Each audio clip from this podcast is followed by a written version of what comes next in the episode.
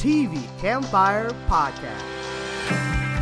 I was like, yep, okay, so you win for the week.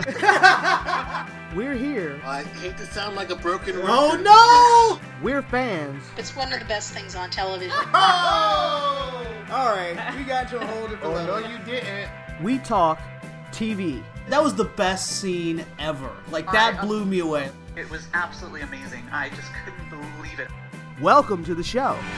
This is podcast number 481, and I am Libya, your host. And this week we have returning guests. Hi, this is Allison, and I write reviews for Whedonopolis. This is Tom. I teach communication and media studies at Palm Beach Atlantic University in Florida. Hey, this is Peter. I write for uh, Why So Blue, and I live in Hollywood. All right, let's start off with the news. First up, we have that Joss Whedon has been asked to leave the Nevers for HBO, and uh, his reasoning for why he's leaving is uh, what's the word? Uh, during a global pandemic is hard. the actual reason why he's he's leaving the Nevers is that he's being sued uh, by help me out again. What's that dude's name? Ray Fisher. Yeah, uh, and it's officially moving forward as a real lawsuit, and HBO is like, I don't want to touch this. So that's pretty much what's going on with that. Also, because technically Warner Brothers is associated with both of them, and It's Warner the same Brothers, company. It's yeah, the same company, exactly. So they're like, I'm not getting involved. Warner Media owns HBO, owns Warner Brothers Pictures. Right. Uh, they just put out a trailer. Uh, John Barrowman is returning to Doctor Who, and we will have him on New Year's Day. Woo! He hasn't aged a day as an immortal, sort of. um, just squint your eyes; it'll be fine. Clean living and good makeup. There you go. All right, Tom, you have news. I have a little bit. Um, Amazon has canceled Utopia after its first and only season. They've also announced that the its Expanse season six will be its final season. Oh, sad. because I think there's a couple. I think their book series is going to goes to seven or eight, and then finally, Pop TV has canceled One Day at a Time again. It was is a shame. canceled. It was canceled by Netflix, right? Say what? It was originally canceled by Netflix, right? Yeah, Yeah. it keeps getting canceled. But everybody Actually, keeps claiming it's so good, so I don't understand why It is is it. really- It's really good. It's I mean, it's a traditional sitcom, but it's funny. I literally watched the premiere of the Pop season, which is season four, and the the beginning. The teenage son is like watching TV, and he's like, "Ugh, there's nothing good on Netflix." I was like, "Oh." Like, That's the crowd awesome. "Ah," like yeah. So, um, but yeah, I mean, I really like the show. It, it's very much a traditional sitcom, but they get a lot of really good guest stars um, from the Latino community. Um, but they got both. Um, uh, what are their characters on Brooklyn Nine Nine? Um, who's the one married to Peralta? Oh, Oh. oh, Amy. Amy, Um, yeah. They got Amy, and they also got, I'm so I can't think of the other character's name. Amy and um, is it Rosa? Yeah.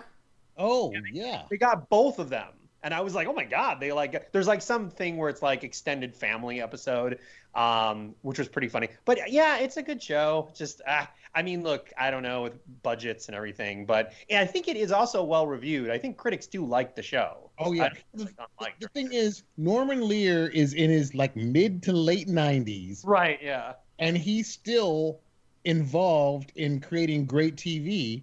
And the fact that he, I mean, he allowed them to basically reinvent his own show, but they put a specific twist on it. They made it multi generational, and I love Rita Moreno. Yeah, great. she's great. really good Then Yeah. they gender flipped one of the kids, and they made the mom a, a, a vet a veteran with PTSD. Yep. So it's a great show and very different from the original.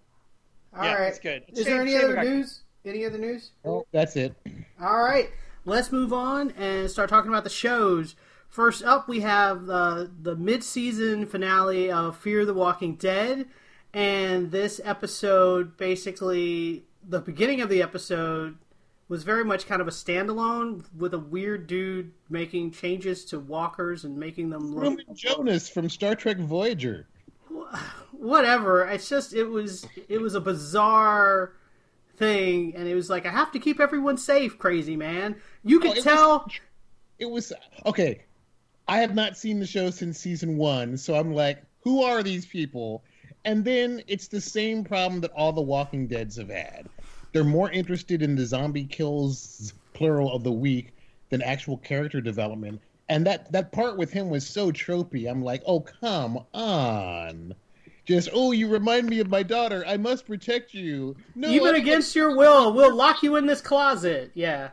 blah blah blah. It, now, what was weird is they resolved the A plot like 15 minutes before the episode ends, and then we bring in Lennie James. Well, it was because it's the mid-season finale, so they have to give you a cliffhanger.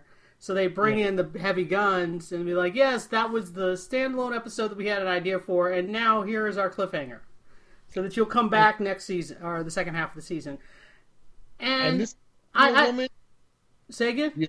Oh, the villain?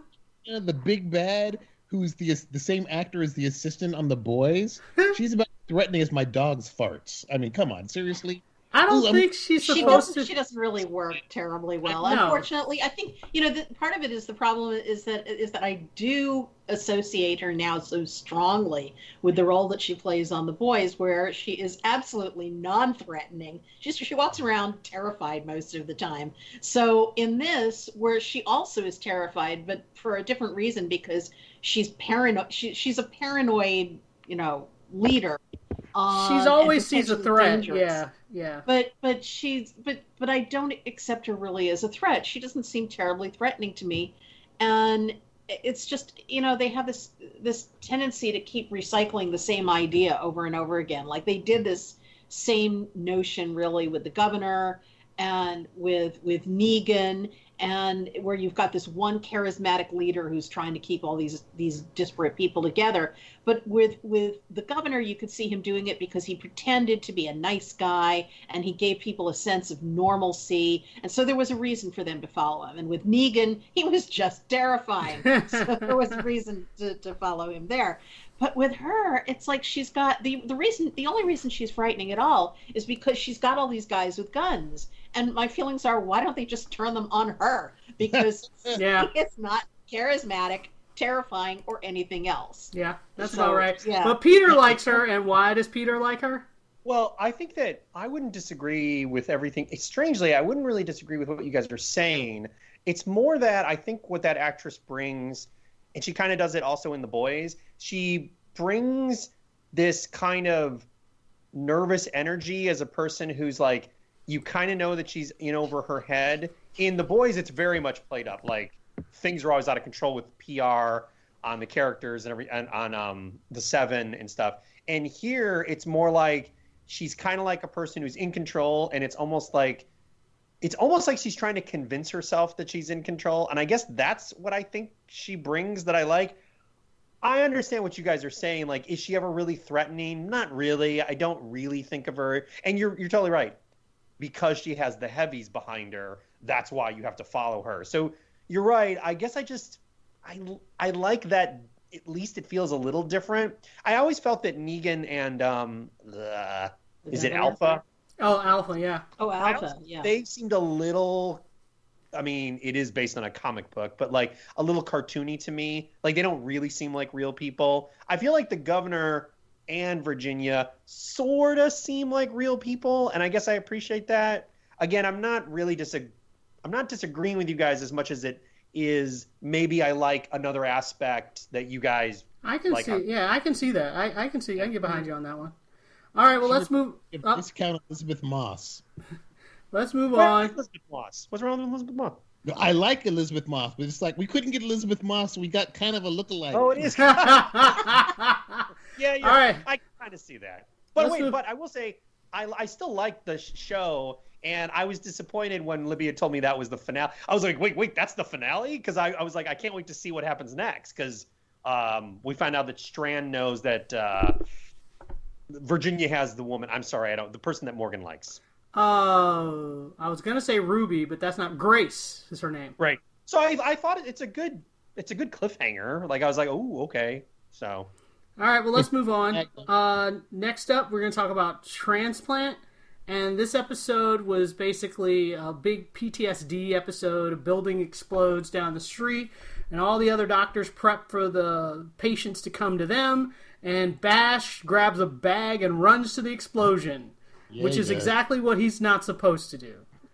Um, it was a but good. it's exactly what he he is kind of primed to do. I mean, Right. I what I thought was so interesting about this this particular episode is that everybody was running on the kind of things that they are are used to in their own environment, and of course, for the people who who you know are residents of Toronto, they're not going to go running off to to the disaster area. That's not their job. Their job is to wait at the hospital and and make up a plan for when they start bringing people in in various conditions. So you know that's that's what they do. But for him, he comes from a war zone. He comes from a failed state. So it's it's this feeling that if he doesn't run to take care of these people, they're they're just going to die there. There's not going to be anyone for them.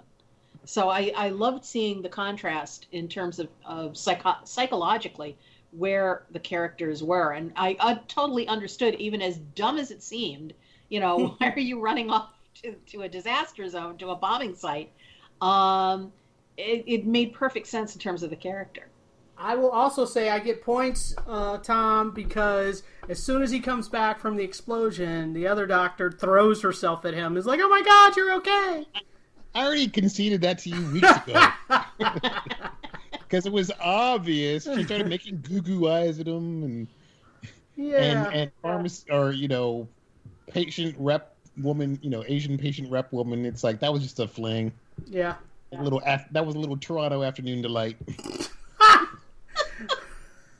I So- thought it was a really interesting episode though because um, I, I forget her name, but um, the head doctor played by um, Tori oh, Higgins. guy, Tori By Higgins.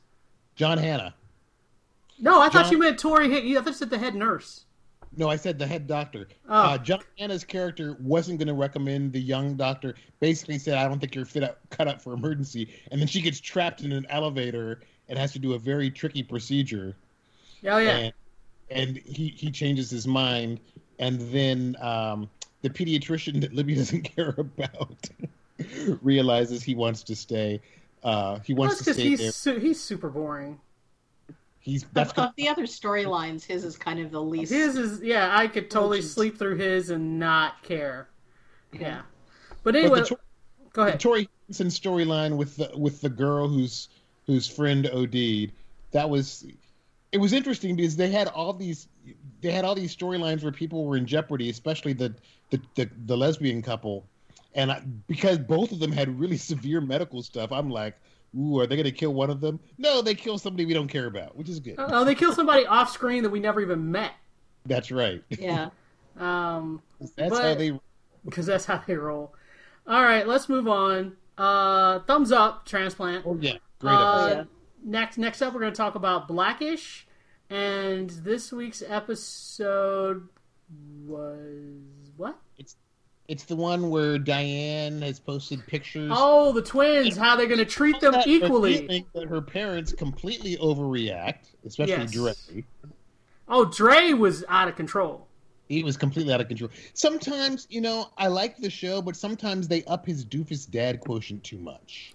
Well, but I mean, I get the overreaction because he didn't know his daughter was posting sexy pictures of herself on the internet. I do Well- feel a big. Uh, uh, I can understand why the shock of that. The Can- secret can- Instagram account is what got her in trouble. Right, right, where she was posting sexy pictures of herself, and she's what fourteen. The twins to be 14 or 15. I think they're Yeah. probably 15 now because this show's been on for like Yeah, seven years. so I totally understand why the dad's freaking out. I, I get it. And then the sweater she was wearing for some random big dude. He was like, "How big is this guy?" Like, and and Jack says, "Let's, Dad, when he took his shirt off, the coach gasped." so all of that made you know that that made me laugh. Um, but I do like the fact that they realized that they overreacted and that there's a point where, as much as they want to treat the twins exactly the same, there are things they have to say to their daughter that they don't have to say to their son, and probably vice versa. And vice versa too. Yeah. So yes, they treated them the same up until now, and now they have to uh, figure something else out. You know. What do you think So- about the junior the junior sub? I don't know. The, the junior's girlfriend, she's pretty, but she doesn't. Do anything? Yeah. Yeah, she's just kind of dull.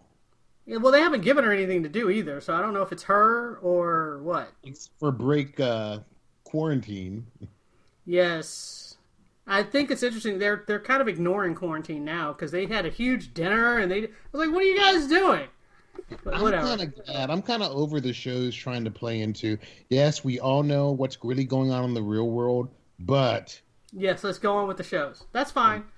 But I just thought, because they made such a big deal about it at the beginning, and then Yeah. now they were like, "Screw it! We're having a wedding. We're having a party." everything's normal because that quarantine, those quarantine episodes won't play in syndication. oh, that's a good point. All right, uh, let's move on.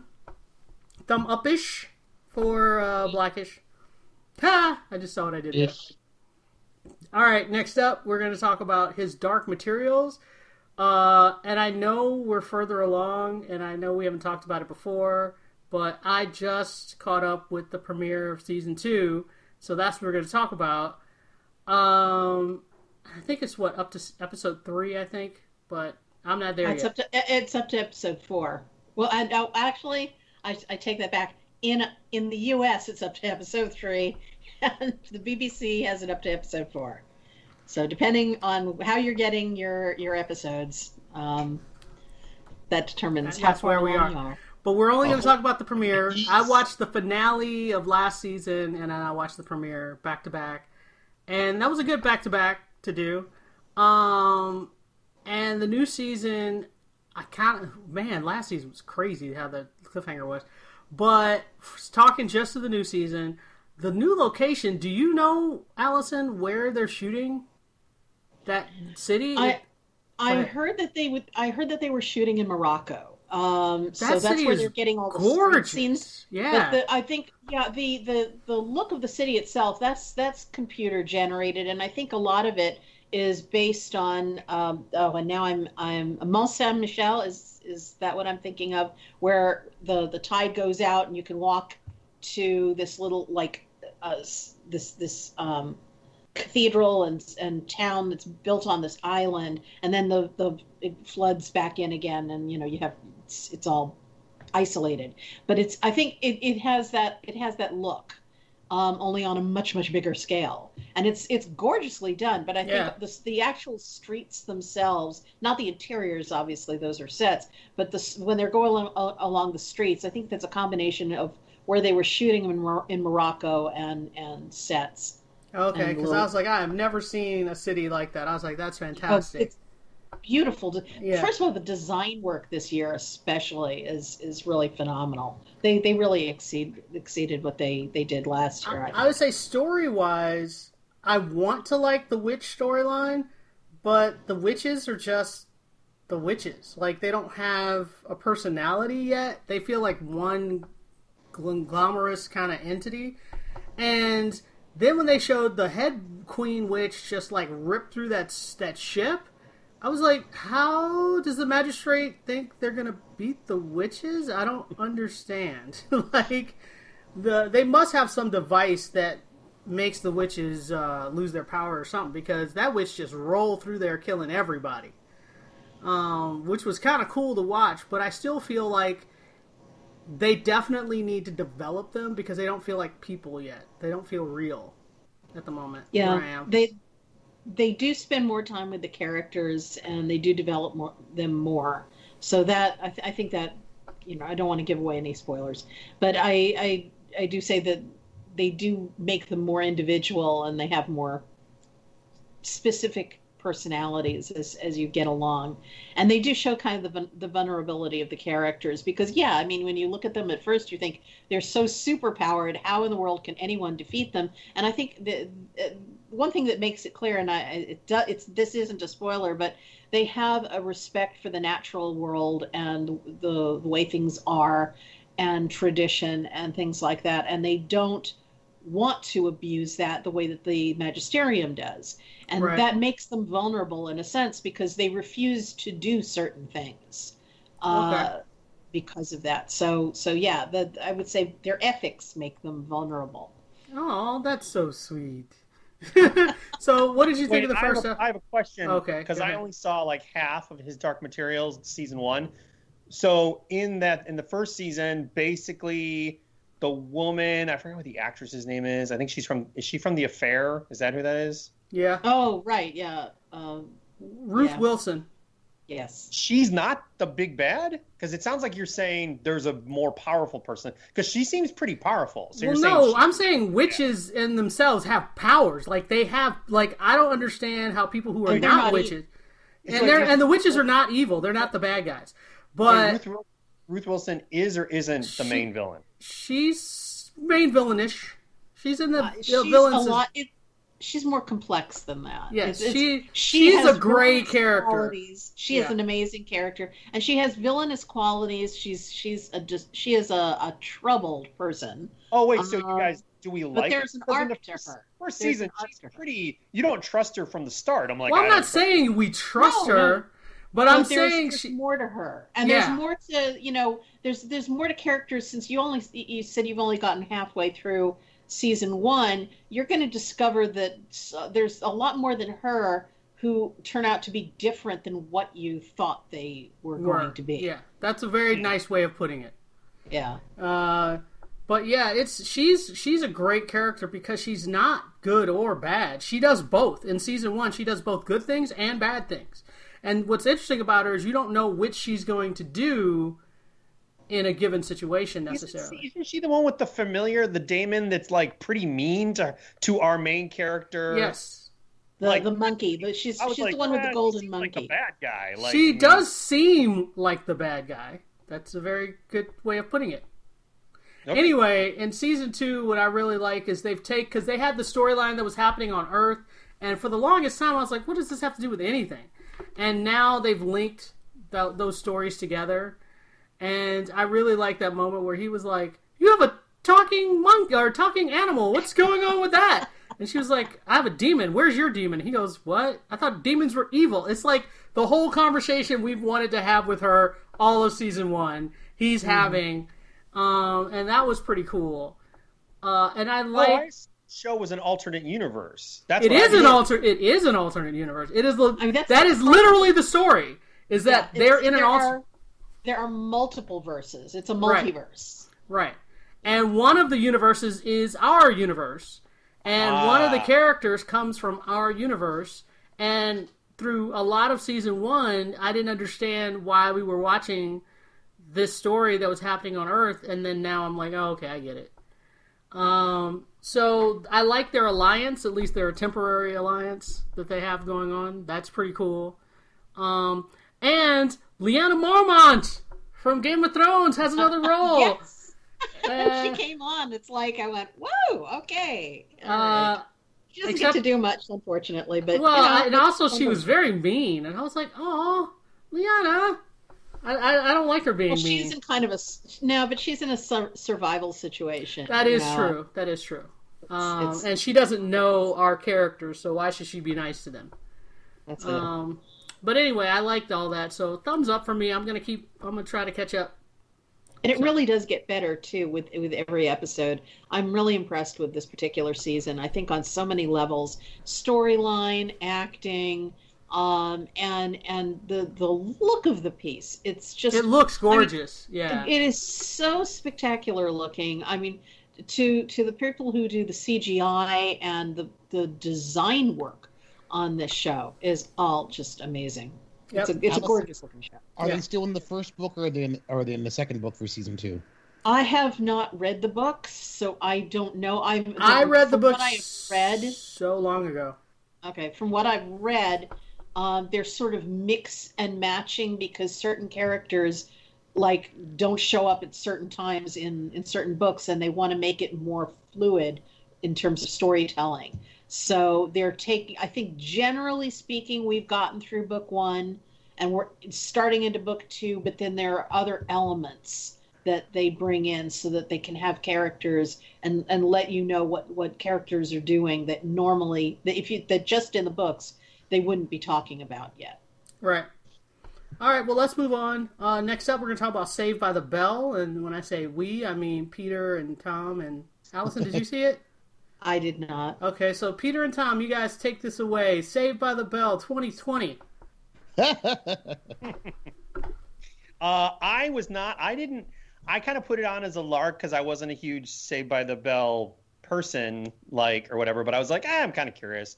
Um, and I don't really watch much on Peacock. I don't have a subscription. Um, but I was pleasantly surprised. I thought it gave me kind of a Glee Glee vibe, um, in the sense of like the the basic premise is that that kind of fake Disney esque high school sitcom world is basically merging with a more contemporary world where um, the uh, the the our, our what you would think of as Saved by the Bell world of of privilege and everything gets mixed because kids from because it, it, takes place in Los Angeles County and um, kids from um, poorer areas or just like normal public schools are now there. And so in but instead of it being like although I do think it does deal with issues instead of it being very like dark and heavy it's more like the naiveness of the of the of what we think of as the traditional characters now meeting the newer characters. And the main character um, who is Latina. Shoot, I don't remember what her name is though. Um, she's kind of our window. Um, but I thought it was Daisy. That, wait, was it? The character's name is Daisy. Daisy. But it like like basically the plot of the pilot is that the two um two of the kids I think they're like is it they're gonna go run for president and one of them just it's really just they want a parking spot. and of course, yeah, yeah. Right, and of course Daisy, it's like it's much bigger than that to be president and everything. Um, I just really I really enjoyed it. I'm very tempted to do the the seven day free trial to watch the rest of the episodes because um, I liked it. I'm not saying it's the best it up thing behind the but... paywall, Peter. What? Do they have it up beyond behind the paywall? Yeah, it's like if you do like so the free is the pilot, and then at the end of it, you have to go to the premium. Which, although I think Peacock, I don't think it's what is it? Maybe seven ninety nine. It's, It's not like Netflix. It's four, it's four ninety five a month for premium, unless you have Xfinity, yeah, so it's isn't that like what Apple Plus is? Yeah. something like that. I think yeah. But um, anyways, I enj- I enjoyed it. But Tom, I think you saw more than I did. Oh, I saw the whole thing, and Oh, I how, how uh, many episodes is it? Ten. it's it's just ten. No, I, I I am I'm a total Saved by the Bell fan. I discovered the show when I got back from Japan in the early '90s. Um, ironically, Peter, the first season of the show it was on the Disney Channel, and it was called Good Morning Miss Bliss with Hayley Mills as the teacher, and about half the cast was teachers, and then Zach and uh, Zach and Screech and Lisa were the three kid were the three kids who carried over into the regular show when it moved to NBC. But the brilliance of the show is one of the thir- one of the Thirty Rock writers, uh, Tracy. I'm blanking on her last name. She developed the new version, and so it deconstructs the original show and serves as a sequel and a reboot. And uh, Zach, our the lead, uh, uh, Mark Paul Gosselaar, who's done everything and moves effortlessly between comedy and drama. But he's on a lark, he becomes governor of California. There's a budget crisis, so he closes low performing schools and sends the students to high performing schools. So the black and brown kids from Douglas get transferred to Bayside. And Mac Morris is Zach's ne'er do well son. But um, it's just, it's got a, if you put 30 Rock Glee and the original show in a blender, you'd get Yeah. this version. It's a lot of fun. They deal with some issues, but they deal with a deft touch, and the jokes come fast and furious. There's there's a a, a good uh, there's a parent group in like episode two or three where uh, John Michael Higgins is the principal, and they've retconned him to be a member of the classic show. He wasn't, but they took footage for the reunion episode and inserted him in digitally. But uh, the parents, you know, the, the Anglo parents who really want to be involved, and they form a group called Parents Parents uh, Integrating with Teachers and Youth, and the initials are Pity. and they put together care packages for the Douglas kids with, oh wow, shampoo and a home pregnancy test. So it's it's a lot of fun, but they deal but they deal with some serious issues, and there's kind of an arc to the season. But I I highly recommend. It's worth checking it out, if only to get the free preview so you can binge it and then dump Peacock. All right. Uh, next up, let's talk about Star Trek Discovery.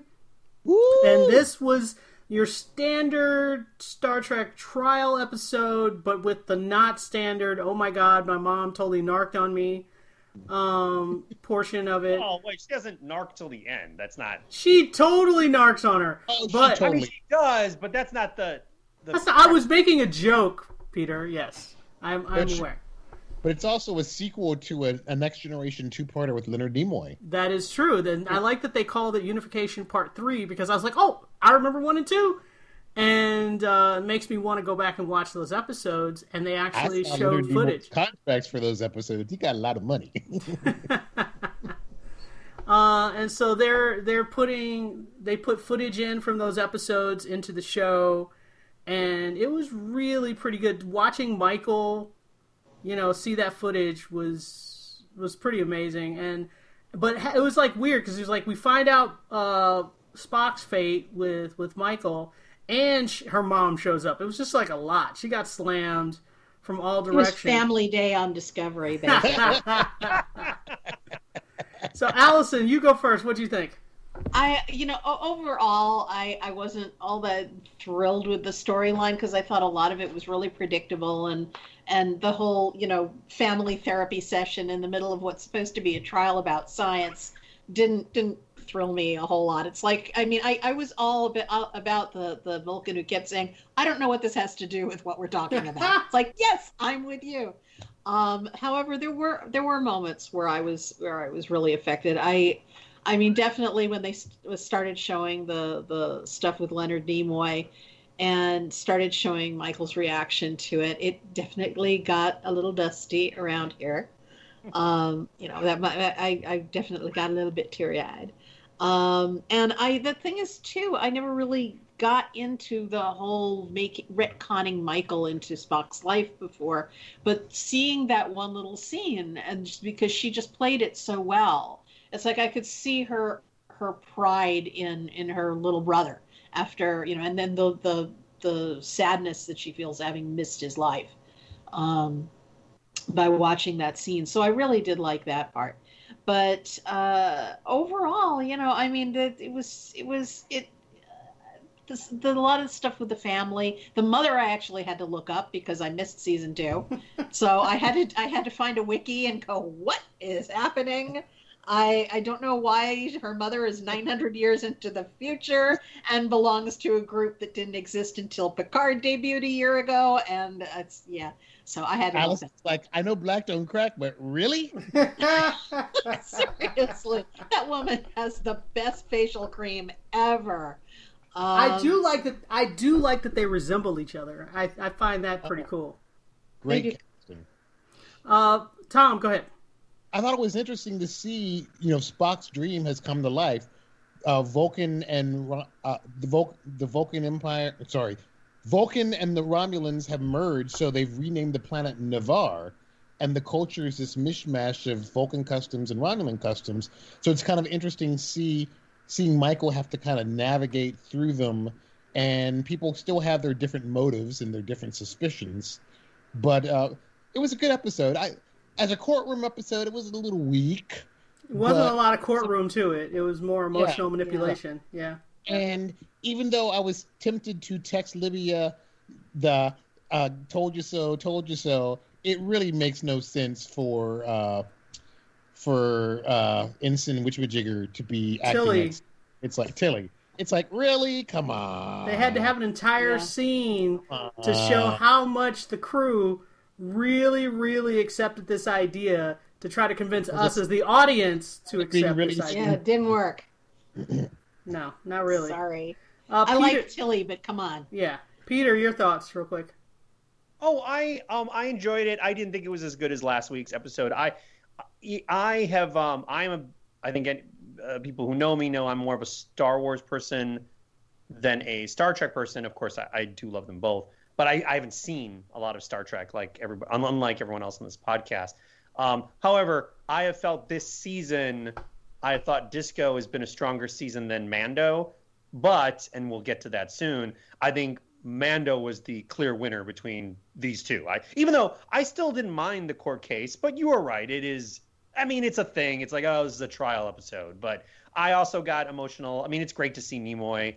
Uh, and stuff. I didn't mind the Tilly thing as much as you guys. It's totally ridiculous, like it is. But I like Tilly as a character. So, but you again, again, like the other conversation, I am not disagreeing with the logic of what you guys are saying. It's more just, oh, I'm happy for Tilly. She's so adorable. Like uh, It's, it's one of those because the script says so moments. No, it is. Yeah. It totally is. It is. So, but I still enjoyed it. But I thought the last disco, the week before, um, although that was better. really good. That's Yeah. probably my favorite season.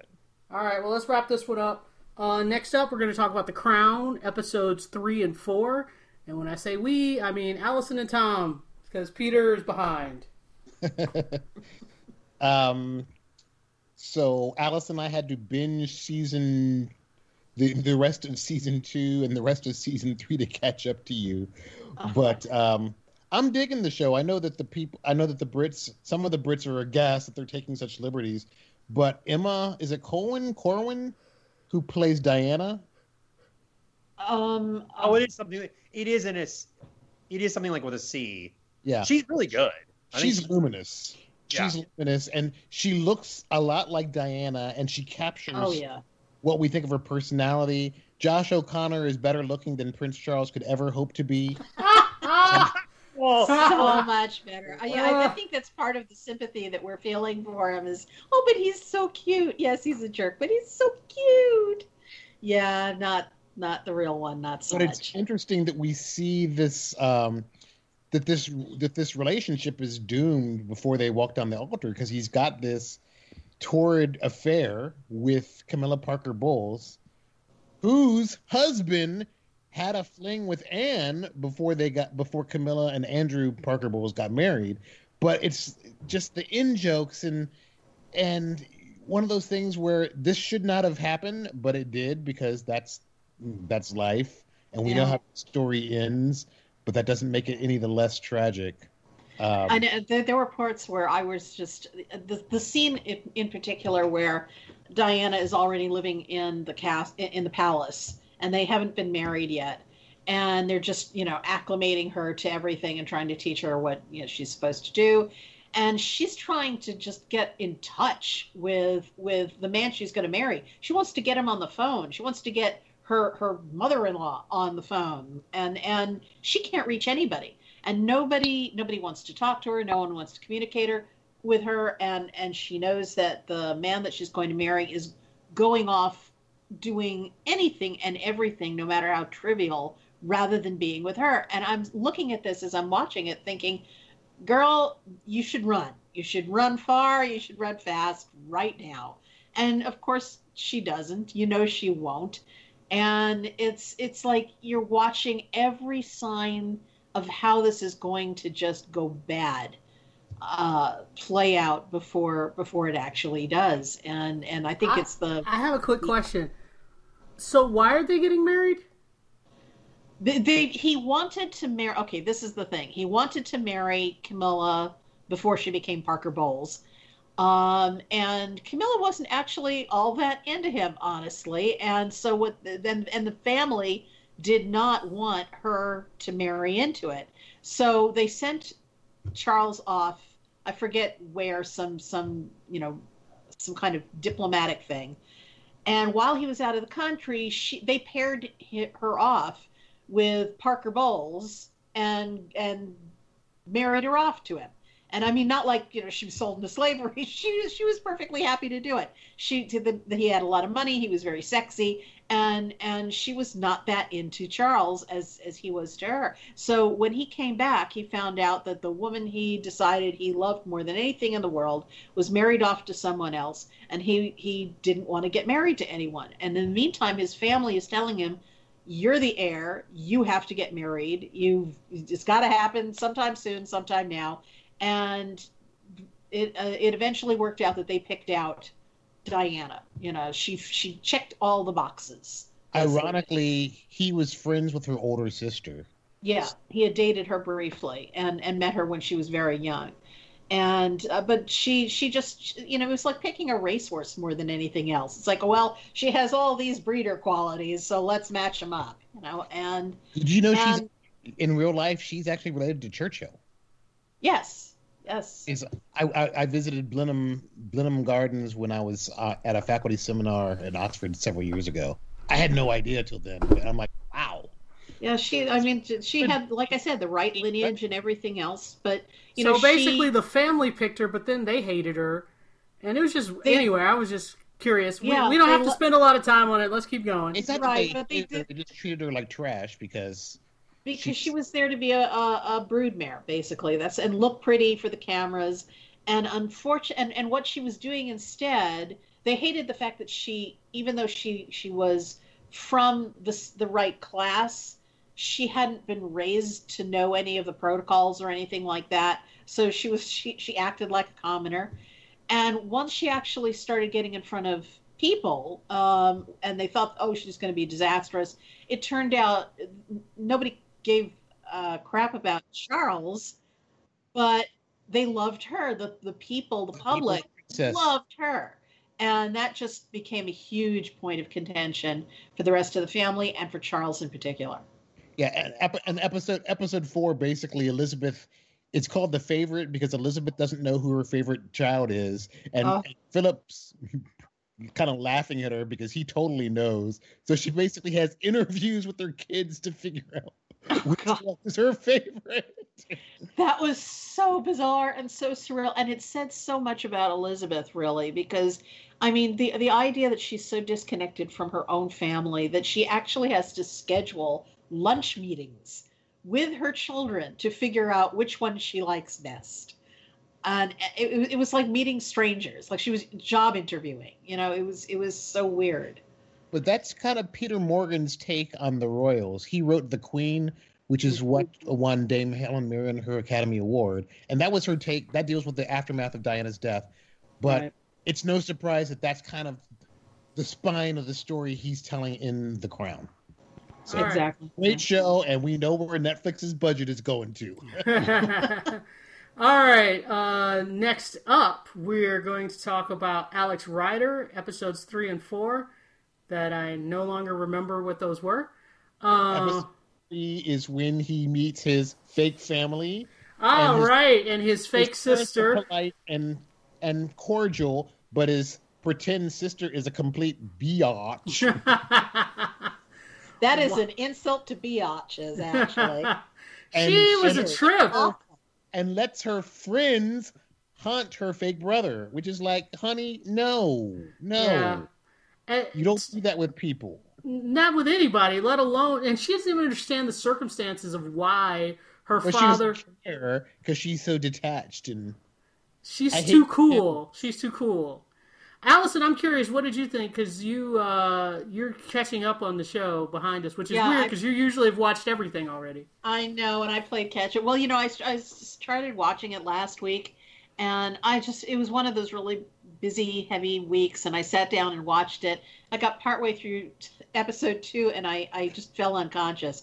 And it wasn't because it wasn't a good show, it was just because I was wiped. So it, it took me a while before I got back to it, but it's, uh, you know, now I'm, I'm up to where you guys are.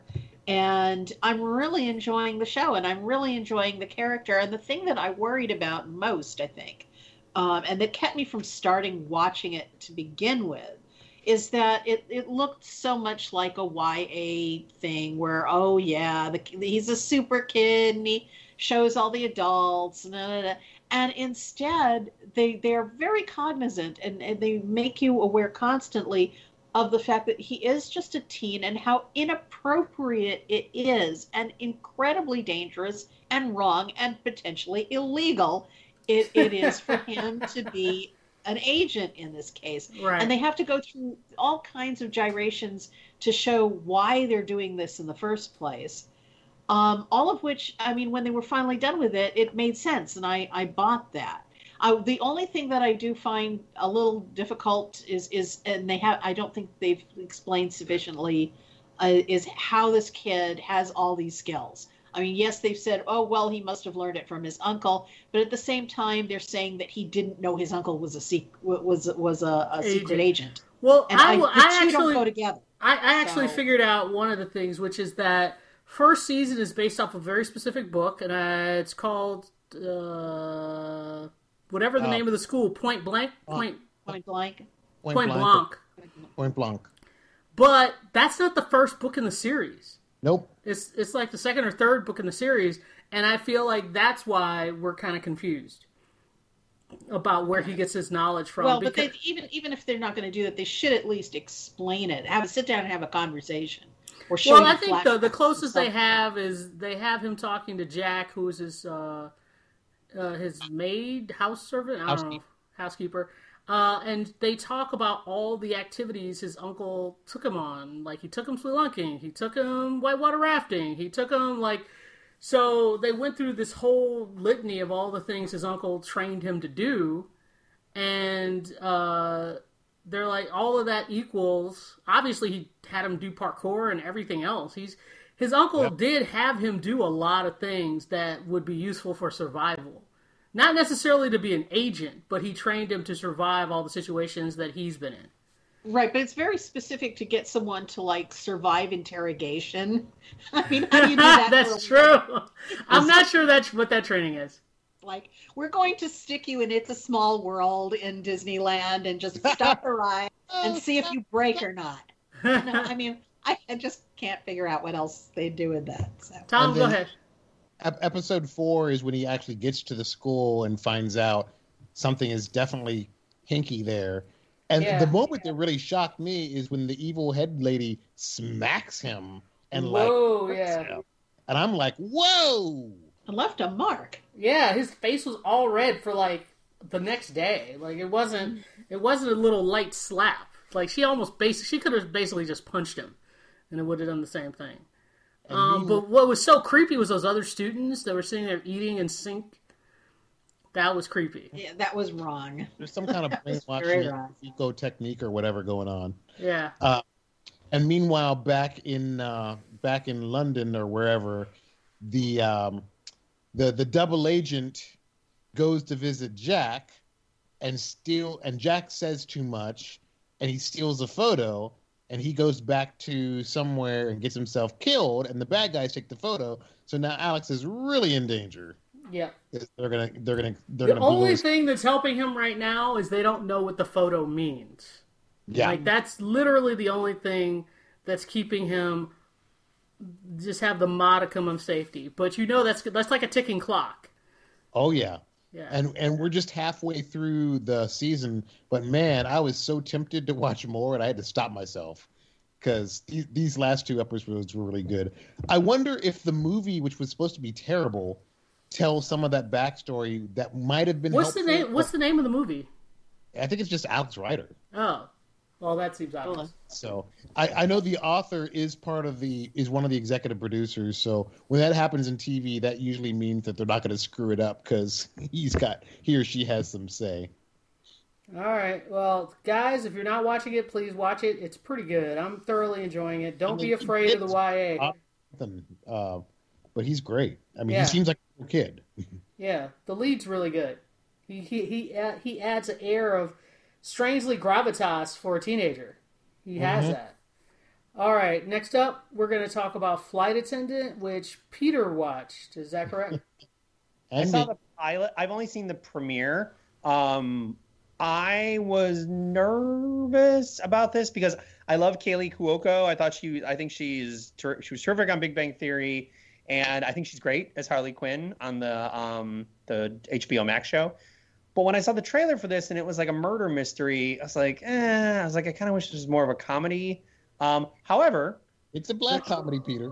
yeah, it's a black comedy. It is not. Uh, it it it definitely has humor, and it's shot in a more sunny way than I was worried it was going to be.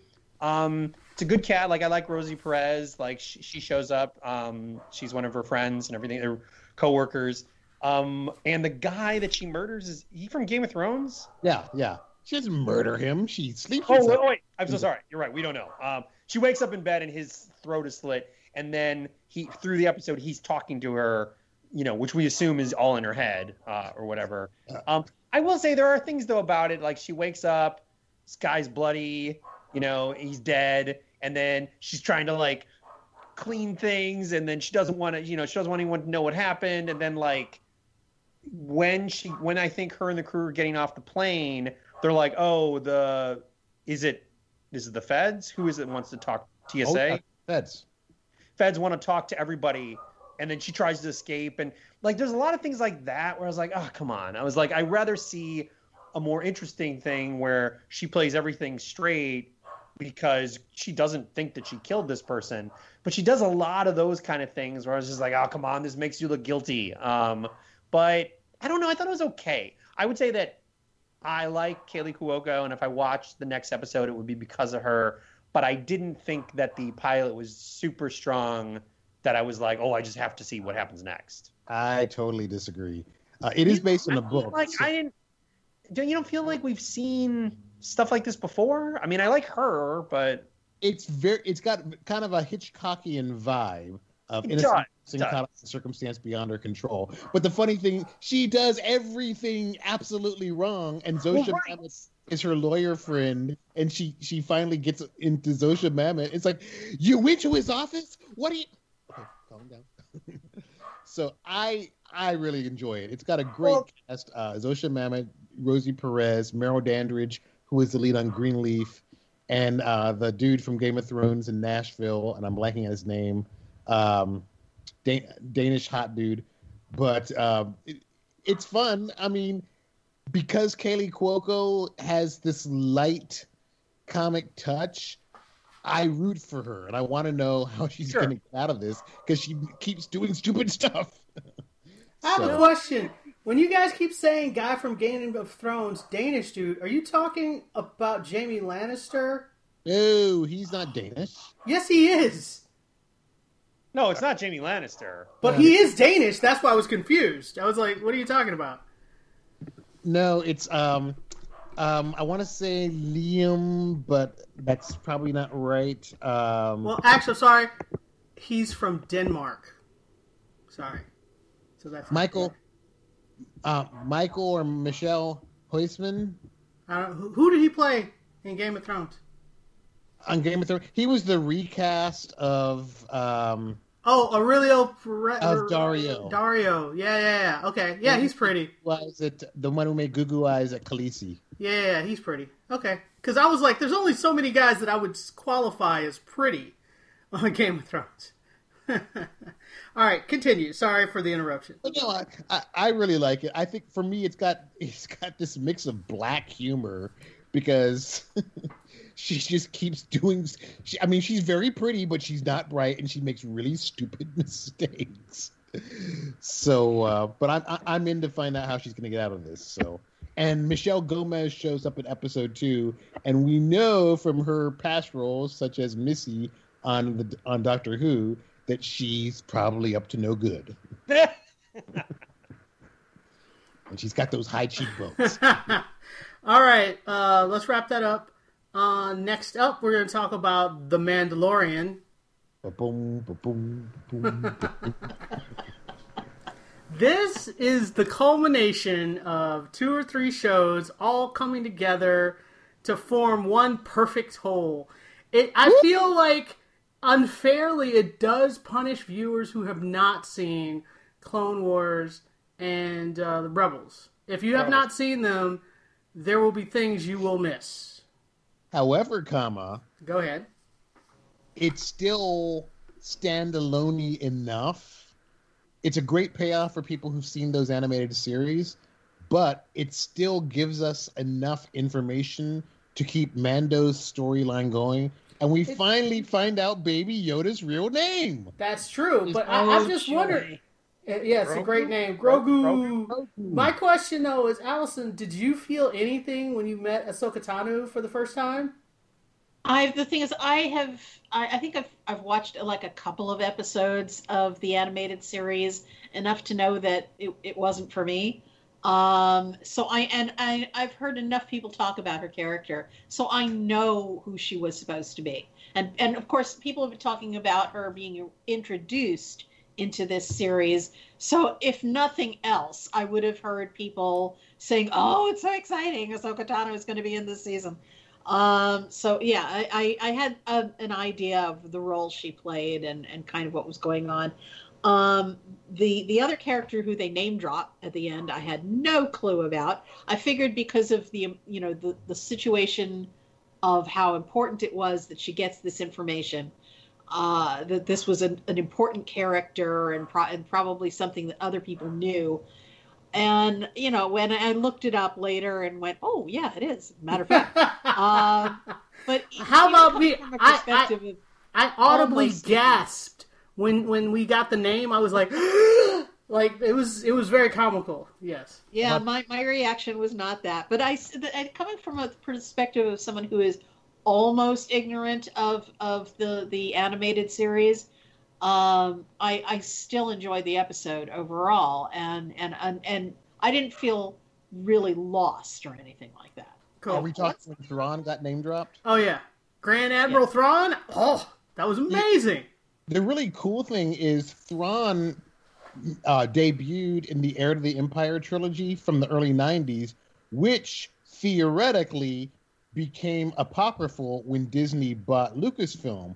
However, one of the things that Dave Filoni has been doing is picking parts of those those Star Wars Legends series and making them canon by introducing elements in in uh, either Rebels or Clone Wars. So Thrawn is is for reals Star Wars canon, and it sounds like we're gonna get a live action version soon. Yay! Can I can I ask though? Um, And Peter, I also didn't know who Thrawn was. why I- why you, why so blue? wait, what? You'll have a real answer for why so blue because I'm Right. a Thrawn fan.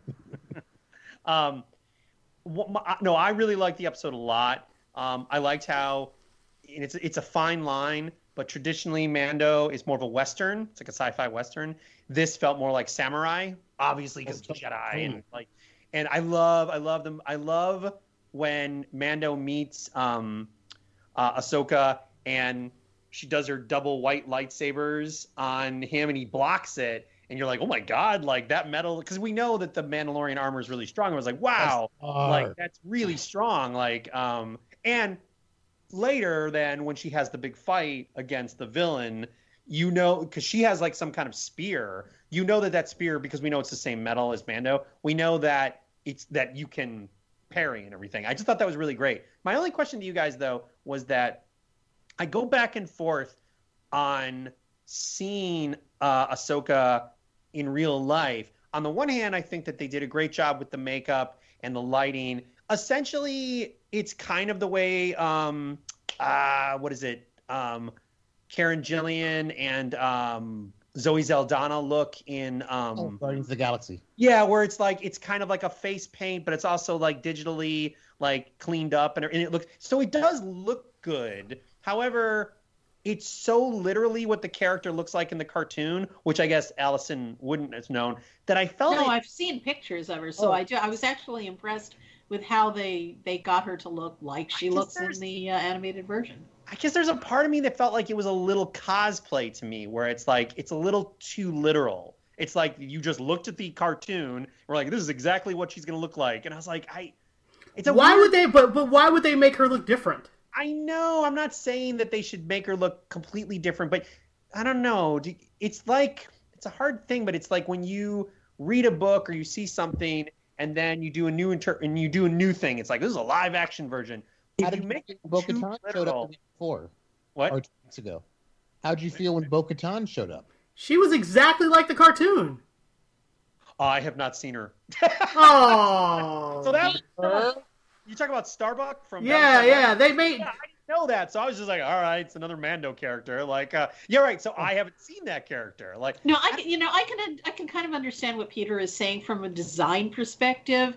The the thing that I always appreciate when they take a character that's that's a comic book par- character because of course in the comics everything has to be big bright bold colors and everything's very very basic.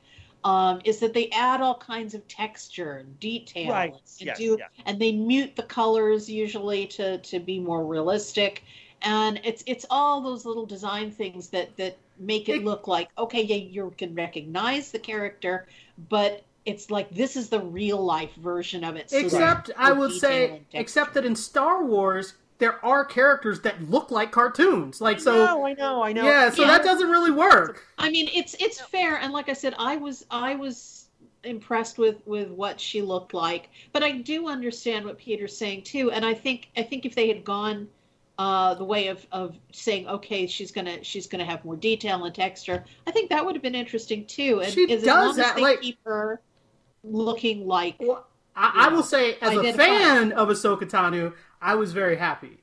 I thought I- she looked exactly like I wanted her to look. I, Which I fine. if- if I, had- and I, I, I thought she looked good too, but I think I'm just saying from a design perspective, there are two different ways you can go, and I I was fine with with the way that they did it, but I do understand what Peter is saying. It would have been interesting if Houston uh, was on this because she's like you know costumes and everything. I'd be curious to see what she thinks. Well, I think costume is different also than makeup. That's a true. different Oh, you're right. You're right. Um, but uh, will say- Tom Tom had a comment. Let Tom. Oh, sorry, Tom. Go ahead. No, I think they. I think if they had cha- altered her appearance much from the cartoon, sorry, animated series, that the, the loyal fanboys and fangirls would have had a conniption fit. Yeah, Because there's already a, a vocal contingent who's upset that Ashley Eckstein didn't play her. It's like she's a vocal. Not all vocal actors, you know, are screen Look actors. like they're yeah. yeah, and and the thing is, Rosario Dawson does look like the grown up version of Ahsoka Tano. Yeah. Yeah. And the reason that the reason that uh, Starbuck works is she did the voice and she does look similar enough to I the think character. That character offer to begin with. Yeah, yeah. So that Right. that actually works. So yeah, it's not one to one. Uh, I am curious to see who they're going to cast to be Thrawn, though. That has me excited. Could be. Uh, I think Lars Mikkelsen plays him on the show, so Does he He- look like him? So do you think he would be? Kind of, he's Mads' older brother, so I've mm-hmm. seen pictures of him. Do you think it would be an actor, or do you think he would be completely because he's blue? Do you think he would be just a, com- a computer generated character? No, he's going to be an actor. They can do blue makeup. That's, Yeah, that's that's just. pretty could. basic. Well, and also, I don't think he's going to be looks computer. silly. Like, No, yeah, but I don't think like the character doesn't need to be computer CGI. generated. It's just a dude with blue makeup on. Like That's pretty much it. is he a an well, evil wait, dude with blue makeup Well, on. yes. So he is because I don't know about this about Thrawn. I am assuming so. He's an alien. He I shouldn't say it's an alien because it's Star Wars, but he's not a human. correct. He's Yeah. but he Yeah. looks he looks ninety five percent human, other than he's blue and he has red eyes. Oh, he has red eyes too. Yeah, Oh yeah. Okay. So but you should watch uh, Peter. You should watch Star Wars.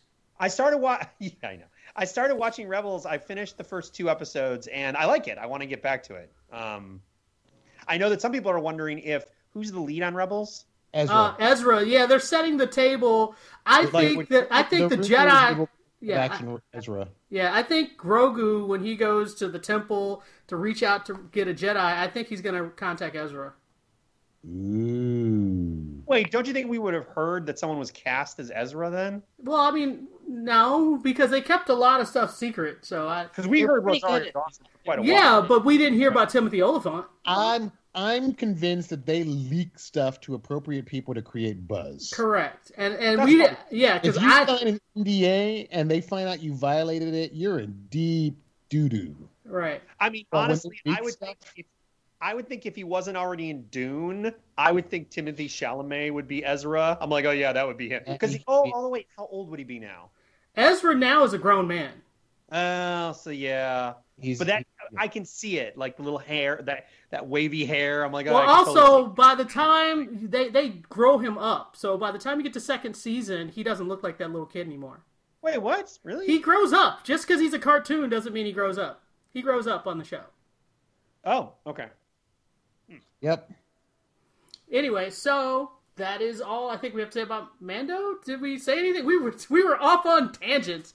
It was good. It, it was good. Wait, what, what episode of Mando uh, is that? Halfway? How far are we in the show? We're over. We're over. That was episode thirteen.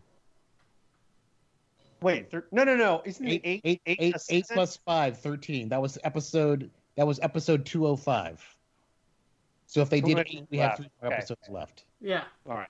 So I, I I mean the only thing I'm frustrated by is I wanted Ahsoka to join the team, which she did not.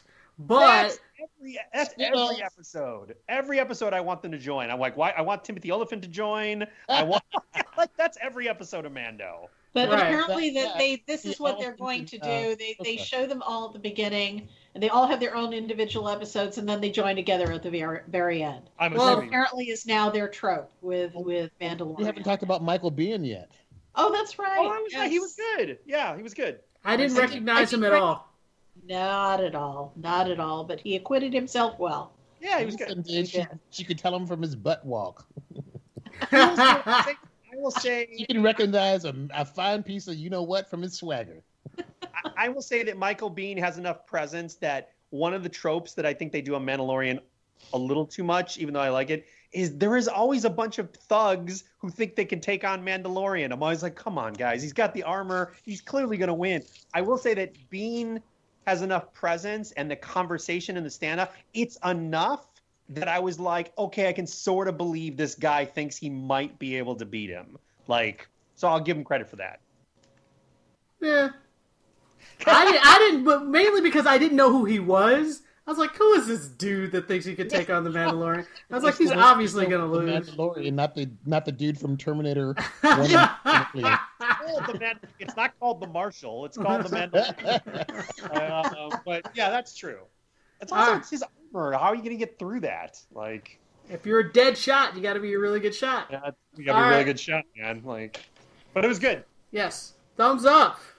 Best episode of Mandalorian they've had in quite a while. I was Yeah. very geeked for it. Baloney. Yes, I'm watch all of the things. Now I haven't even read Heir to the Empire. That's now on my list. All right. That's all we have for you this week. If you have any questions or comments, you can leave them at tvcampfire at gmail.com. Follow us on Twitter or on Facebook. You can listen to us on getthepointradio.com, Krypton Radio, Whedonopolis, and iTunes. And we'll talk to you guys next time. Bye-bye. Bye.